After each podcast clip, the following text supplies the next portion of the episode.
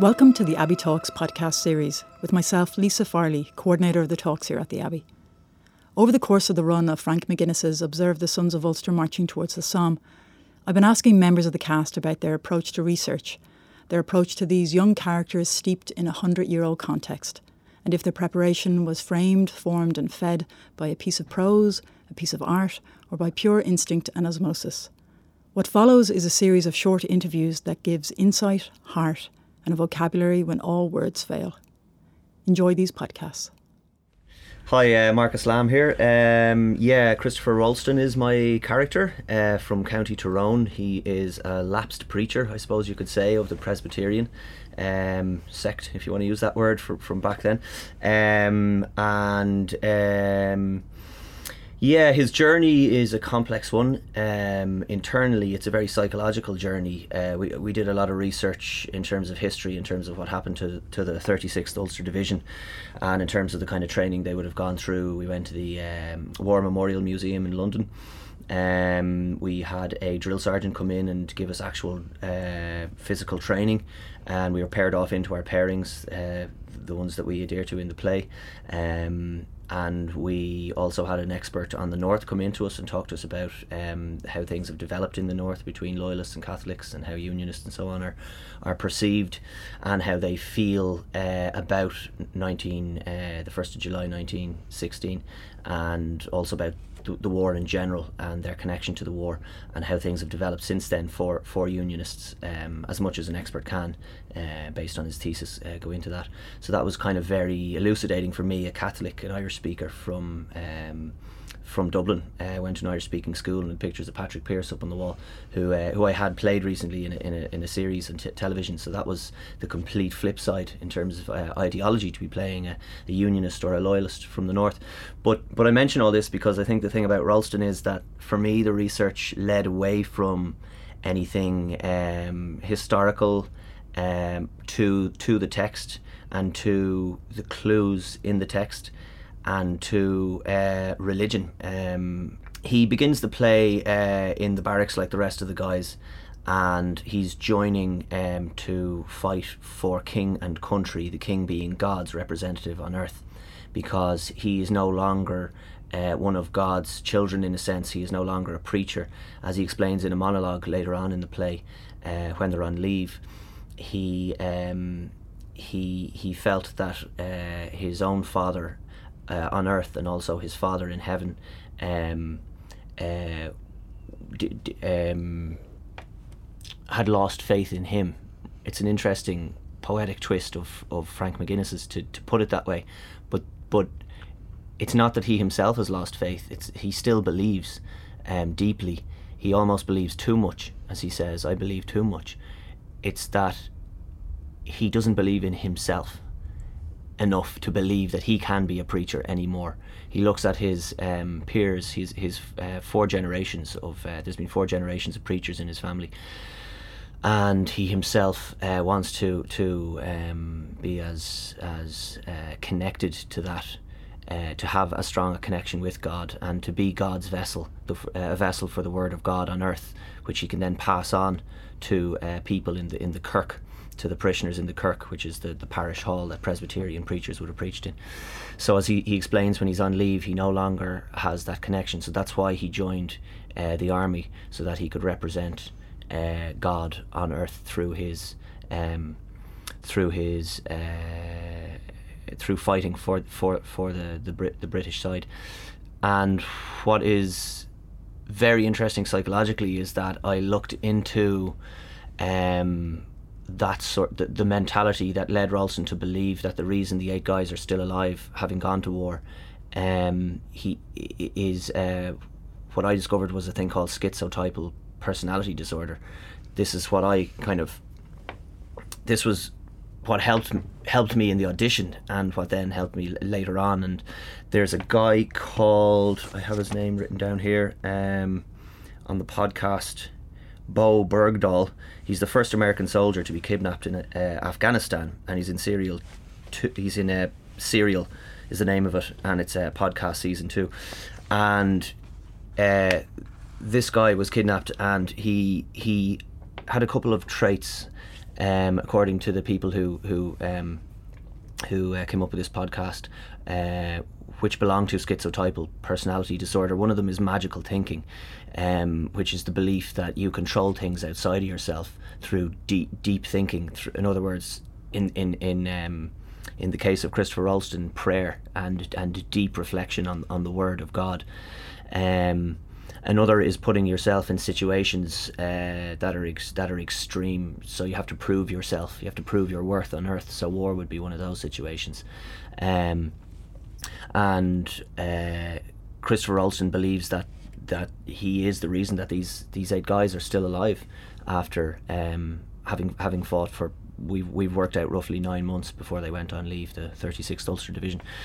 So that that kind of psychological um, study of Ralston um, led me to find a, a, book called uh, The Varieties of Religious Experience by William James, the American sociologist, psychologist, and philosopher. And it was written around the early 1900s. And uh, in it, he looks at, uh, as, as the book suggests, different types of religious experience, one of which the more tortured soul. Um, and Ralston is a very tortured character. Um, and he talks about Martin Luther, um, which I thought was an interesting crossover with with Rolston because Martin Luther began Protestantism in the late 1500s in Germany. Uh, he um, he he his pro, the word Protestantism coming from to protest. He protested against the sale of indulgences in the Catholic Church that people could go to heaven if they gave money, and uh, that led then to Calvinism, which came through Holland, I believe, and then led to Presbyterianism, which uh, is a version that has no bishops. So you had uh, church elders who would who would uh, in the community uh, guide almost like a rabbi, and they would then um, uh, preach in the kirk, which was their version of a kind of a community hall or meeting house. Um, and Presbyterianism Presbyterianism in Scotland then, like a lot of things, went across to Northern Ireland. And that's where Christopher Rolston's from, so that's where his. So he, there's a direct line really from Luther to him. But in the book by William James, uh, Luther um, uh, he he talks about Luther's um, uh, inability to to feel any sort of peace in his own soul when Luther was a monk. Um, Luther himself uh, never felt one day of peace in his life, apparently. Um, and there's something in, in that, that that in that suffering one one sort of finds a purity.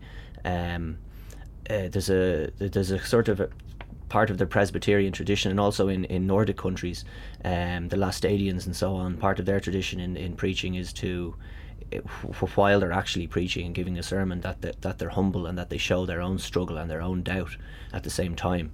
Because to be fully convinced of their own um, convictions and of what they're saying um, shows an arrogance in the face of God. And then another source uh, to go on was uh, just in terms of the horror of being at war itself is as dulce et decorum est pro patria more or dulce et decorum est. It's actually pronounced dulce. I found out not dulce as a lot of people say. Um, the Italian C is not used um, by Wilfred Owen, which is. Uh, an incredible poem. It's very famous and uh, for, for with good cause. You know, it's amazing. Dulce et decorum est. Bent double, like old beggars under sacks, knock kneed, coughing like hags, we cursed through sludge, till on the haunting flares we turned our backs, and towards our distant rest began to trudge. Men marched asleep. Many had lost their boots, but limped on, bloodshot. All went lame, all blind, drunk with fatigue deaf even to the hoots of tired, outstripped five nines that dropped behind. Gas, gas, quick, boys. An ecstasy of fumbling, fitting the clumsy helmets just in time, but someone still was yelling out and stumbling, and floundering like a man in fire or lime. Dim through the misty panes and thick green light as under a green sea, I saw him drowning. In all my dreams, before my helpless sight, he plunges at me, guttering, choking, drowning. If in some smothering dreams you too could pace behind the wagon that we flung him in, and watch the white eyes writhing in his face, his hanging face like a devil sick of sin, if you could hear at every jolt the blood come gargling from the froth corrupted lungs, obscene as cancer, bitter as the cud, of vile, incurable sores on innocent tongues, my friend, you would not tell with such high zest to children ardent for some desperate glory the old lie. Dulce et decorum est pro patria more. In the in the pairing section, there's a pause, and I asked Frank McGuinness in the audition um, what what the pause means, why it's there, and he said that it's there because he wants uh, he wants Crawford to. He, he, he unconsciously knew, Ralston unconsciously knew that Crawford, being so grounded and so down to earth, being into sport, being a young guy, an uncomplicated guy with, with no edges, as they say, um, knowing that he was that kind of person, he would be the kind of person that would pull Ralston out of the out of the, the, the sort of um, the, the, the spiritual crisis that he's in um, and and that sort of the, fo- the fogginess of, of his of his beliefs, um, and that's exactly what, what Crawford does. He he makes him a man again, so so that at the end of the play, um, uh, Ralston says, um, "That day in the church, it was shown to me. You showed me. Uh, I'm no better or no worse. None of us are." So so it doesn't. I mean, the leveling of war is, I think, what McGuinness is uh, Frank McGuinness is getting at. That there's no difference between anyone, whereas the Presbyterian ideology is that you're of the elect. That uh, and going back to Calvin, that some people are are born uh, um, chosen, that they will that they will go to heaven and others won't. Whereas, and that would have been what what Ralston believed until until this this horrendous and tragic and horrific thing and, and traumatic event took place, uh, being being at war, actually uh, leveled all of that in, in his own perception of himself and his perception of humanity, and made him part of humanity and brought him down to earth. So there's a kind of a beauty to to the horror that he's seen around him, and a beauty to the relationship between himself and Crawford. Um, they they completely and utterly rely on each other in pairings. Um, and, and there's a sense that if, if, if one of them doesn't go back, then the other won't be able to go back either, you know, uh, from, from leave to, to go back to the war, to the front. I think fear is the key emotion for, for Christopher Ralston. Um, we were lucky enough to have Frank in the room for the first week of rehearsal, and a lot of that was, was sitting around talking about the script because it's very deep and uh, layered. And uh, um, he said that, that Ralston is suicidal um, coming into the first, as is Piper.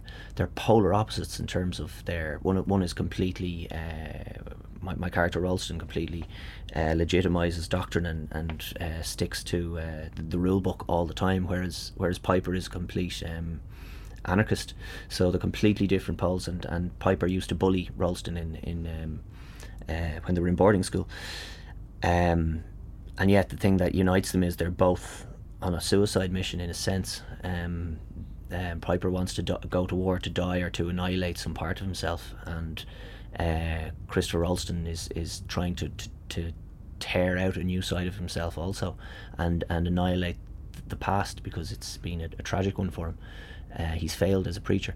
Um, so I think there's uh, deep, deep, deep fear within within them, and the fear changes because of war. I think uh, weirdly, Ralston's fear, speaking about my character, I think ch- changes in the sense that he.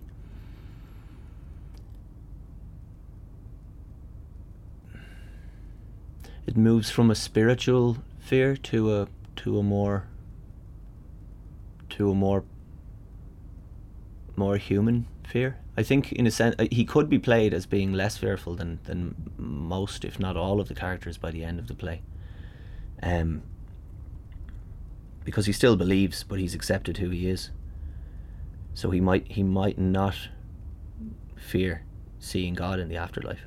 Um, so there might be. I'm just thinking out loud as I as I speak. There might be a, a sort of a. There is a sense that he's a changed man and that he's he's he's come to, he's he's at peace with himself to a degree, so the the fear has abated. Um, but he's he's extremely fearful before he even enters the play. Um, um, he, he's failed uh, in who in who he tried to be.